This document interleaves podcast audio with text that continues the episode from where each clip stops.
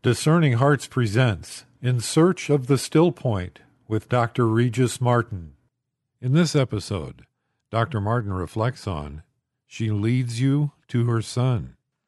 Who was uh, the first, the very first Christian? This is uh, not a trick question, by the way, but one that any Christian ought to be able to answer.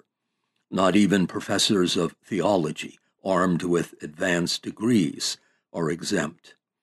Give up? Mary, the Mother of God. She who, having first conceived God in her heart, went on to conceive him in her womb.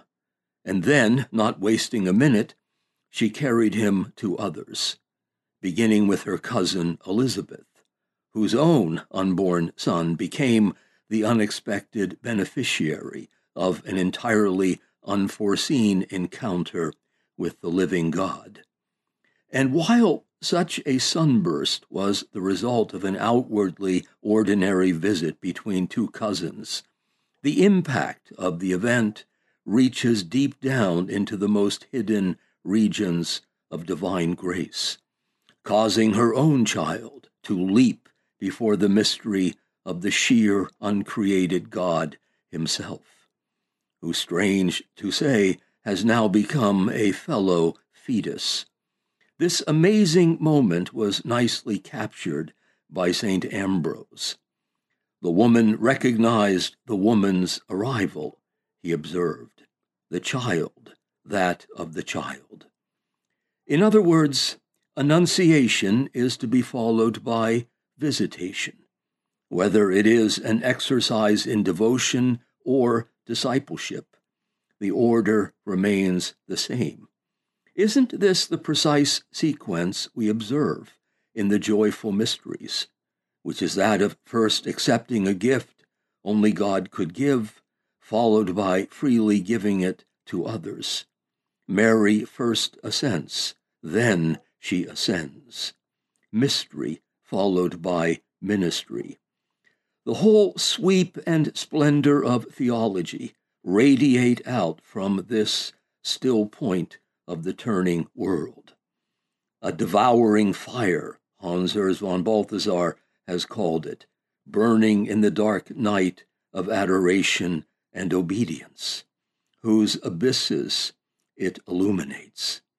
Not for a single moment, therefore, may theology forget, neither its source in the one nor its finality in the other. The roots of theological reflection reach very deep down, touching the very source, he tells us, from which all its nourishment is drawn. Adoration, in which we see in faith the heavens opened, and obedience in living, which frees us to understand its truth. What is required then is the worship of the one followed by the work of the other. These are the two bookends between which everything in the Christian life moves, in its steady, rhythmic way through time into eternity, from history to heaven. It is the whole connection, testified to by the saints, between an adoring gaze upon the face of God and the constant and tireless search for others who have yet to glimpse the light. Thus, it is necessary that we first savor this love in the adoring gaze of the Beloved, before whom we kneel in quiet contemplation. Then we set out to share it with those we are drawn to in the work of the apostolate. You cannot give what you haven't got. So, why such a small splash when God first decided to show up? Why no bells and whistles, no dazzling displays of magic? Those first few stirrings could scarcely have impressed anyone. How then did he do it? By simply asking a young Jewish girl to become his mother, midwifing the eternal word into the world. That was it. At the origin of everything, there appears this momentary ripple in the great sea of history, involving a perfectly ordinary Jewess who happens to say, Yes, let it all be done.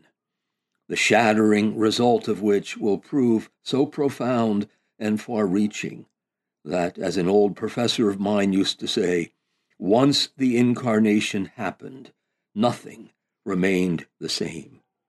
And not wanting to keep the secret to herself, she goes and tells Joseph, her husband, who, despite every instinct of outraged manhood, not to mention the massive weight of Jewish law, does not turn her out, does not have her killed.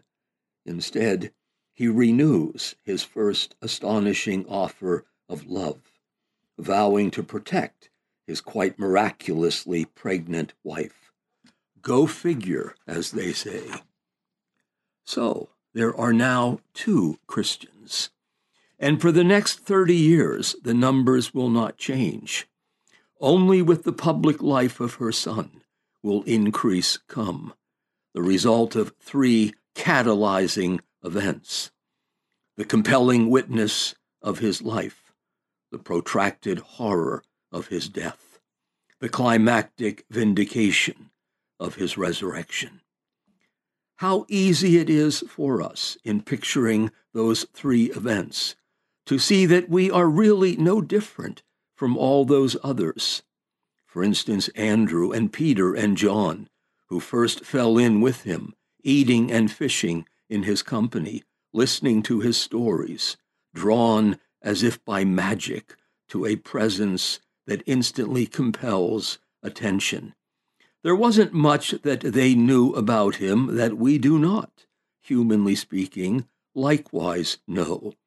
Like them, we too have reached a certain point, a threshold in the relationship we have with Christ, when it becomes absolutely, commandingly clear that if we refuse to follow in his footsteps, disdaining the company of Mary's Son, the God who freely became one of us, then surely we consign ourselves to a life everlastingly without hope or joy or salvation.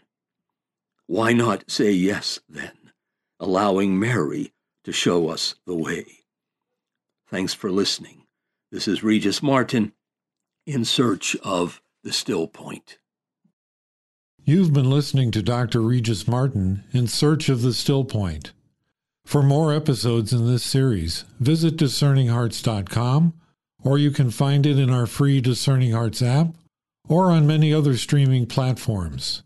Discerning Hearts is a 501c3 nonprofit Catholic apostolate dedicated to evangelization and spiritual formation through the use of new media. To learn how you can support our mission, visit discerninghearts.com.